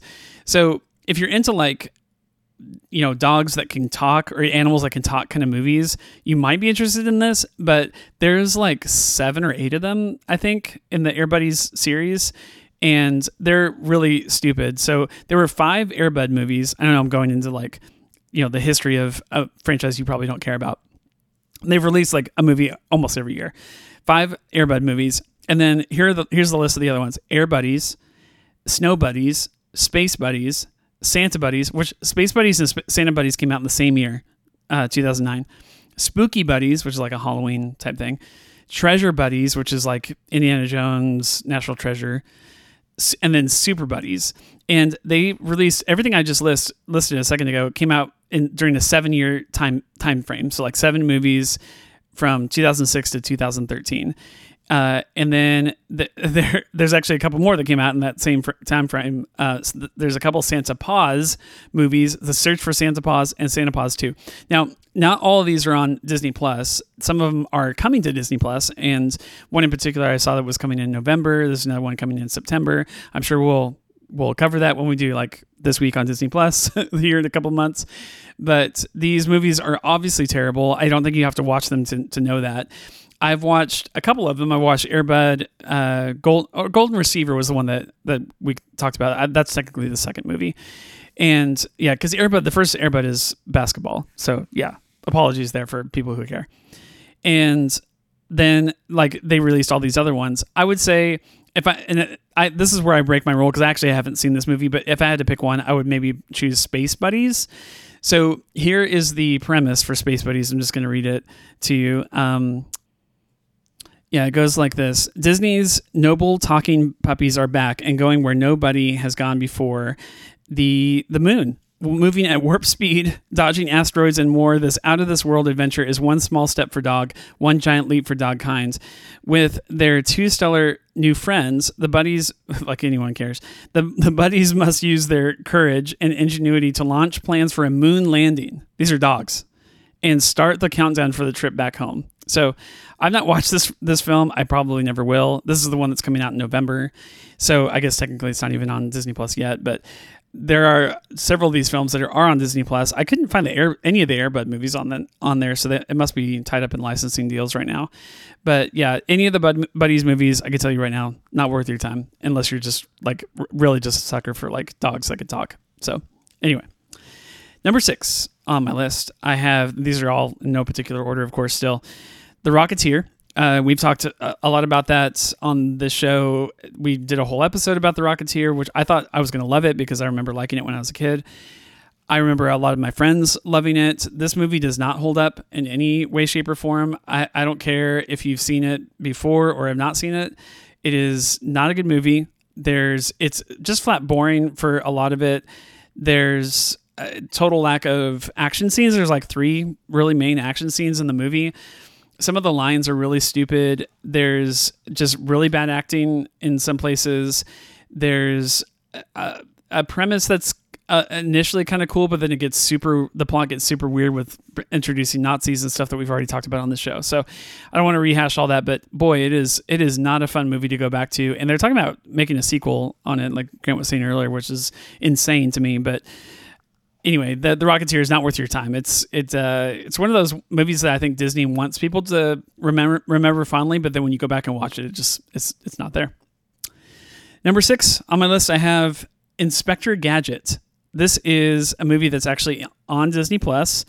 Um, let's see, was this actually a, mo- a Disney movie? Is Buena Vista, which I think is like a subsidiary of Disney, maybe? I, I should know that. But anyway, this was a, a let's see, 1999 movie starring Matthew Broderick as the titular character Inspector Gadget.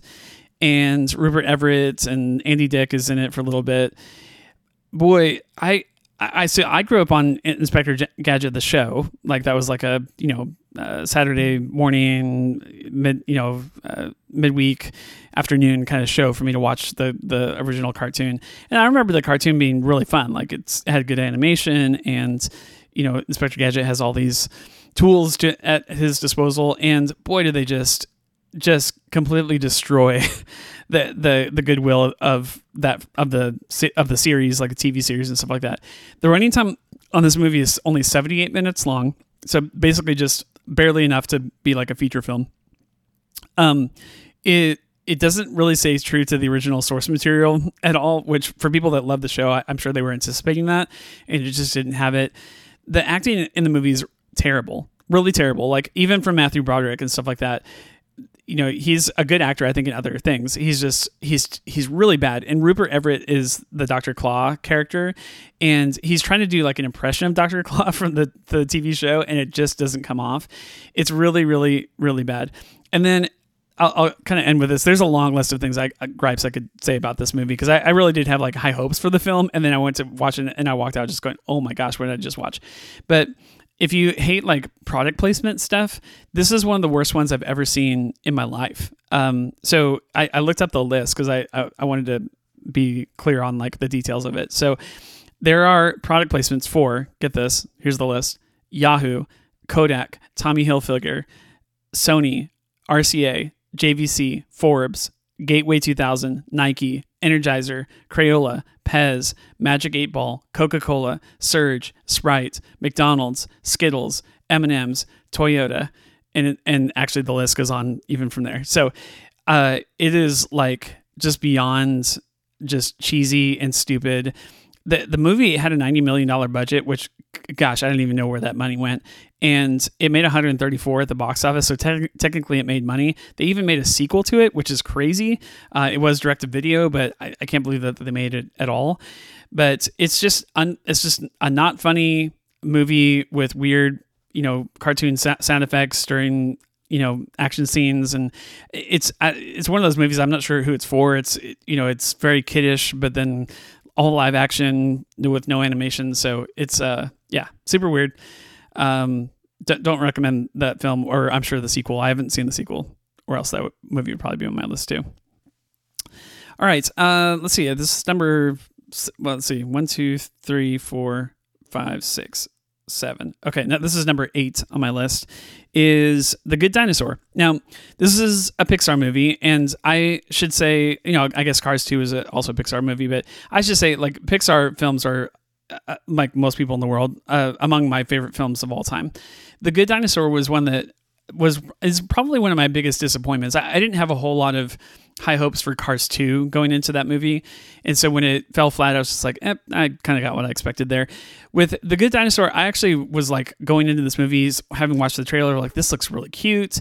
Uh, it's about, uh, you know, dinosaurs and um, this really just adorable main character. And I, like, I actually was like, I was really excited to watch this movie, and I came away like there were parts of the movie where I was legit bored, where I was just like, oh, when is this thing? How long has this movie go- been going? How you know how much longer till it's over? I remember watching this in the theater with my wife and like both of us just being like I think we were even whispering to the movie is like is this movie good like are you enjoying this and um boy it's it's it's really kind of crappy the the movie makes references to a lot of other movies and but the, like it makes reference to movies that are doing what they're trying to do even better. Um, like you know, E.T. or Jungle Book or The Lion King, stuff like that are kind of referenced through, throughout the movie, but it's not it's it's not doing the doing it as well as those movies. It's it's just a boring movie for a lot of it. Um, now visually, I think it's it's gorgeous. Like it looks, you look at screenshots and clips of it and it, it's beautiful to look at like every other pixar movie out there. But it's just not it's not a very compelling story at all. So as far as like disappointments it's it's one of the highest on my list where i was legit like looking forward to seeing that film and just didn't enjoy it. So that's that one. Um let's see. Number nine uh, Jungle 2 Jungle. And there's That's a number two in between those words. Jungle to jungle. Now, if you were like me, were a big um, Tim Allen fan eh, back in the '90s, you were pretty excited for this. This kind of came at the height of the home improvement kind of craze in, in 1997, and it was a movie that I thought trailered well. Like I, I was like, okay, this is going to be funny. I really like Tim Allen. I, I was pretty pretty excited to go see this one. It released in 1997, and I was really big and high on Tim Allen at the time. But boy, this movie is stupid, stupid, stupid from beginning to end. It is not uh, fun to watch at all. It's not very funny. It is Tim Allen, I think, at his worst as far as like just, you know, him trying stuff that just didn't work. And I, I don't know. Uh, let me read the premise of it just in case you're not familiar with the f- film. Because honestly, like, I don't know that a lot of people even saw this movie. It had a $60 million box office. Now, that's more than what it, its budget was, but I don't know that a lot of people have even seen this. It is on Disney Plus, so you can watch it. But the premise of the movie is basically Tim Allen's character basically finds out that he has like a 13 year old son that he didn't know about i think if i remember correctly. And he his son lives in like a venezuelan tribe. It's like a amazon you know primitive kind of people tribe. And he upon becoming a man at 13 has to go to new york.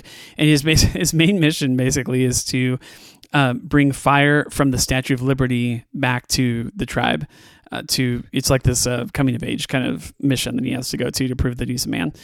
And which there is no actual like real fire in the statue of liberty. And so you know he gets up there and it's not even real. And a lot of the humor is kind of centered around you know this out, out of world kind of experience for him. Like he's used what he's used to is amazon jungle you know tribal life and then he's going into like the big city. And you've seen this a thousand times in a bunch of other movies that do i'm sure do it much better but you know him just kind of f- being out of his element uh, type of thing.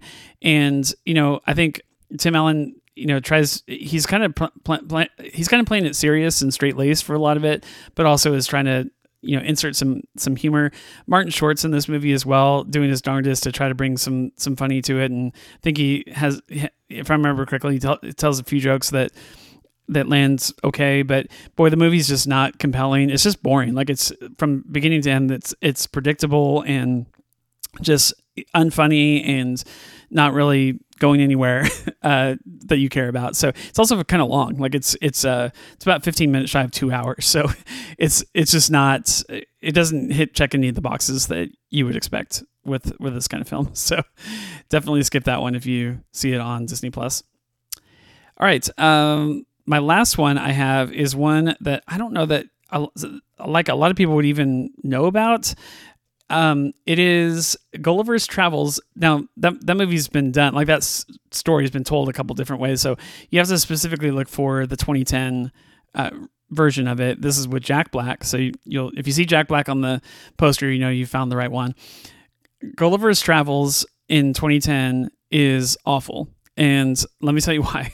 It is based on like you know this old kind of fairy tale thing that you've read before in in books and other movies have done it, you know, parodied it and stuff like that.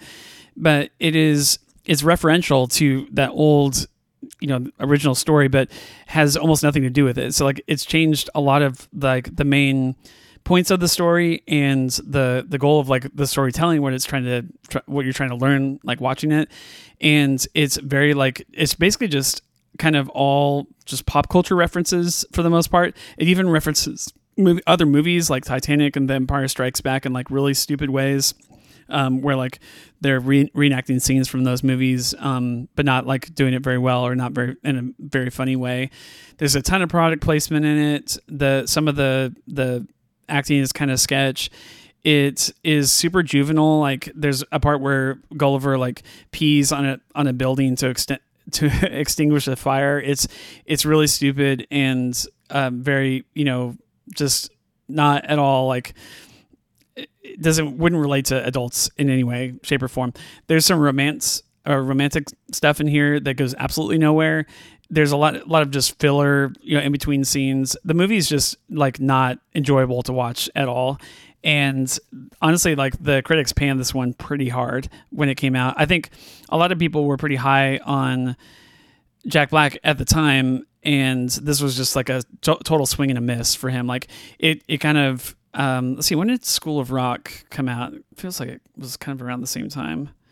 Oh, okay. School of Rock was 2003, so about seven years after School of Rock. But like he had some hits leading up to this movie, and this one came out, and everyone was like, "All right, sweet, Jack Black is Gulliver and Gulliver's Travels," and there's the people just walked walked out, walked out going like, "Oh my gosh!" So on Rotten Tomatoes, I think it has like a 20 percent uh, average rating of 3.9 out of 10 it's uh, not a good film. So definitely skip this version of it. There i'm sure are like older versions of it. If you want to like know the story of of of gulliver like i'm sure there are like much better renditions of it to watch than this one. So uh, that is the last one on my list. So um still want to do what's new on Disney Plus. Um, that's the only thing uh, that we would do like towards the end of the show, and uh, it's kind of a different episode. But I did want to at least let you know kind of what's coming up on Disney Plus as I record this episode. So. It is, uh, let's see, I'm recording this on July 26th. So we're looking at uh, Wednesday, the 28th, and Friday, the 30th. And let's see, the 28th, uh, this Wednesday, is going to be the following Monsters at Work, episode five. I I've said this before. I, I that show's just okay. I, I think your your kids will like it, and you'll chuckle a couple times at each episode, but it's it doesn't it continues to not be very good. But episode five is coming out on Wednesday. Turning the Tables with Robin Roberts is let's see, get personal with Robin Roberts and some of Hollywood's groundbreaking women as they bear witness to their incredible journeys on their path to purpose. Each episode is a profound conversation filled with emotion and inspiration. Listen to never before heard stories about how these ground groundbreakers came face to face with their vulnerability, authenticity, and intuition. There, are, I guess, four episodes of it, and they're all just landing, I think, on the same day. Uh, yeah, on Wednesday. So um, probably something more for girls, but um, guys might enjoy it as well. So that comes out on Wednesday. Turner and Hooch, episode two, A Good Day to Dog Hard, is that episode. I have not watched the first episode, so I can't tell you if that's going to be good or not. Um, a new show is coming out on Wednesday. This actually, honestly, is one I might watch. It's definitely for kids, but I am intrigued by these characters, just my, my own personal history with them. But um, a new show is launching on Wednesday. It's called Chip 'n' Dale Park Life. Now, I know you're, what you're thinking. You're probably thinking, like, uh, really, Chip 'n' Dale? But I, I don't know. It could be good. The animation looks really cute and it's a little different. It's more like a modern kind of Disney um, animation. Some of the stuff they've been doing with Mickey Mouse kind of looks like this. And um, it's so episode one is three different stories. I'm not sure how this is going to work. Like, is each story like seven minutes long or whatever? But it is. Um, uh, just silly stories about Chip and Dale, and it's animated. So I feel like these are going to be short enough that it's probably something that your kids are going to want to watch, and you might want to sit down with them for seven minutes or whatever to watch it as well. So, so yeah, that's that's one a new show that's coming out this Wednesday. The Wonderful World of Mickey Mouse Batch Two um, premieres on Wednesday. Uh, Disney Junior Tots season two is coming out. I'm assuming they're just going to drop the entire season on Wednesday. They are doing this more and more where like the the current season of of the show just wrapped. You know, season two finished on the Disney Junior channel. You know, a month ago or whatever, and now you can watch the whole season on Disney Plus. So, um, Tots uh, season two is coming out. And the last thing for Wednesday is Critter Country Vets Season 2. This is about two lifelong friends who own and operate Critter Fixer veterinary hospitals. I feel like there's been several shows like this that have been about vets. uh, I guess everyone loves stuff about animals. So, of course, uh, this Friday, July 30th, the big one, the one that we've been waiting for, and I'm sure we're going to be covering on this show, is Jungle Cruise. Um, it comes out on Friday. And this was a a ride that I love from Disneyland's growing up, and uh, you can ride it at, at Disney Worlds uh, as well. It's um, you know the the ride is a nothing ride. I mean, it's kind of like Pirates of the Caribbean. Honestly, like it's there's not much of a story there. It's just you know in Jungle Cruise, like in the ride, if you've ever been to Disneyland or Disney World, it's basically about just going on this like river, it's like an Amazon Amazonian kind of river, and the basically the guide is like you know, making fun of like the props and stuff that are around the, on the ride. It's you're literally in a boat on like on like literal water as you're going through the waters. I'm sure like two feet deep, but um, you're going on on this this cruise, and it's mostly about the humor that takes place like on the ride, and a lot of it the the enjoyment of the ride is like which you know cruise um, tour guide you get and how funny they are about you know cracking jokes and stuff like that. So, but this is The Rock, and it looks awesome. Like it's looks action packed. It, it's I think this is like basically like the second coming of Pirates is what they're hoping this is going to be. So it's going to be available in theaters, of course, but also on Disney Plus Premiere Access. So it's something that we'll be talking about on the show for sure. So that's the big one this Friday. Uh, High School Musical, the musical of the series, season two is wrapping. It's finally over this Friday. The finale is going to come out on uh, Friday morning. So I will be watching that, see if it, it can stick the landing. It's certainly been a rough ride this season. So we'll see how it wraps up on Friday. The Mysterious Benedict Society episode 7 comes out. Uh, Star Wars The Bad Batch episode 14 comes out. There's just a couple more episodes after that one. Uh, Garfield the movie is finally out. This is one that I knew was coming, and uh, it's not one that I'll probably watch, but uh, it is honestly kind of beloved. Uh, from I know several kids that like love this movie, so uh, that one is finally coming to Disney Plus, and I'm sure a lot of kids will be watching it on Friday. Uh, Garfield the movie. Disney's Sydney to the Mask Max season three is coming out on Friday. And then lastly, Built from Mars, the Perseverance rover is a National Geographic behind the scenes look at NASA's uh, jet propulsion laboratory to follow the birth of the per- per- Perseverance rover. So uh, this rover that's like driving around on Mars, kind of cool. So if you're into spacey kind of stuff, especially documentaries, then that is one that you'll probably want to check out on Friday. Built from Mars, the Perseverance rover. All right. Well, I think that does it for this episode. It's been a very different episode and, and a lot of fun. Um, this was all Grant's ideas. So thanks to Grant for coming up with the idea of doing a, a top 10 about the worst movies on Disney Plus.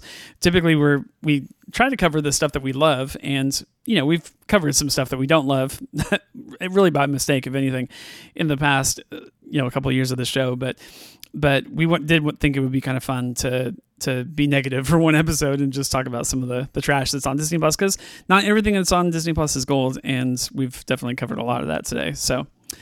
Thanks for listening to the show. Um, let us know if you want to hear us talk about something on the podcast, something that, that we haven't seen that you think we should watch, or send us your own review on something that you've watched on Disney Plus, especially something we haven't covered. We'd love to read your email on the show, or you can send us an audio file that we can play go ahead and send an email to Disney Plus Reviews at hotmail.com. That's P L U S all spelled out. Disney P L U S Reviews at hotmail.com.